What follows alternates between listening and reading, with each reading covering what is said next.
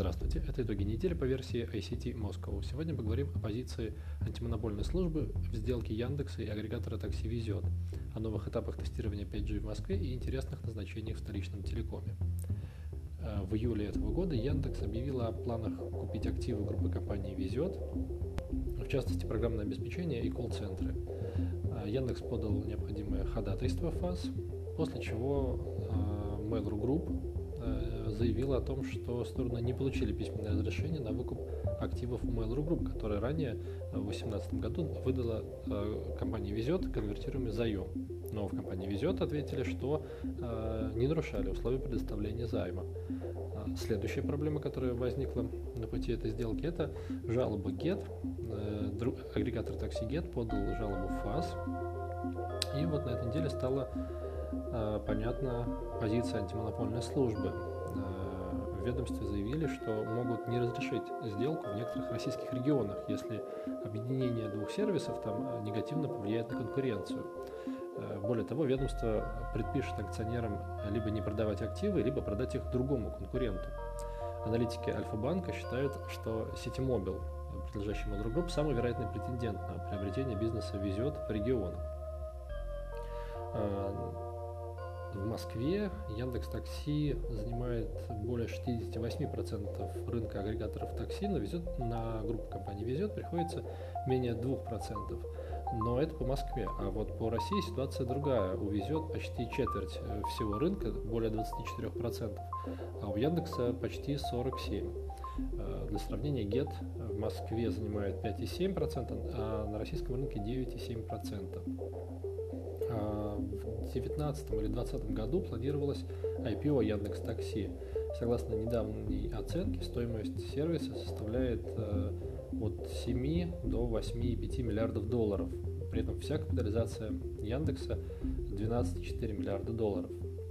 По оценкам Discovery Research Group, объем российского рынка агрегаторов такси в денежном выражении в прошлом году составил 290,5 миллиардов рублей – и за год вырос э, почти в два раза.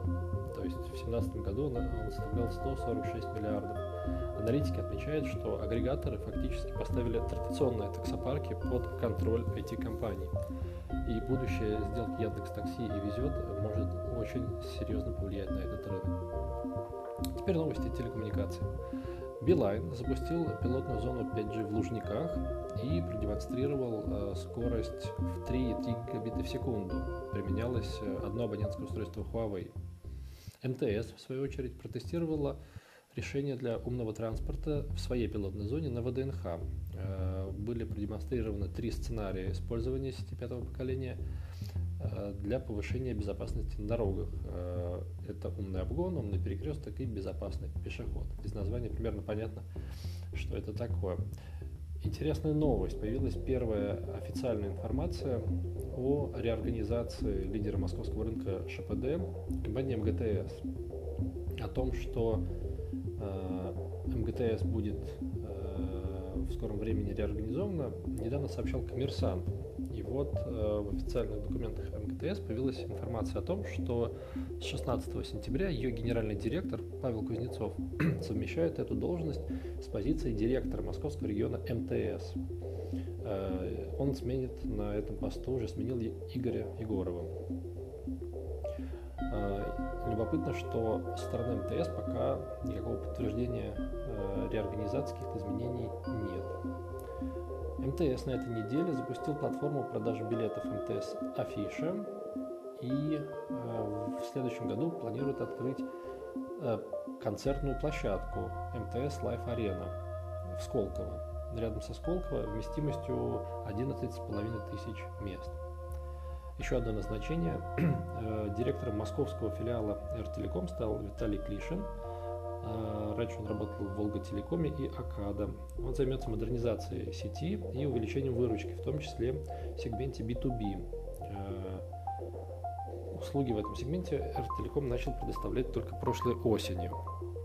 Теле2 получил разрешение Минкомсвязи продолжить тестирование eSIM. Оператор э, начинал это тестирование без разрешения Минкомсвязи, потом ему э, предписали дело прекратить. Но э, в министерстве пояснили, что теперь оператор решил все вопросы безопасности виртуальных сим-карт. Тестовый алгоритм полностью обеспечивает идентификацию абонентов. В тестировании, как сообщается, примут участие до 15 тысяч абонентов. Теперь про розницу. Одна из тенденций в области телеком-розницы, на которую обращают внимание эксперты, это открытие этой физической инфраструктуры розницы для партнеров, э, формируя своеобразные супермаркеты цифровых услуг. И вот на этой неделе было две новости э, с примерами похожего сотрудничества.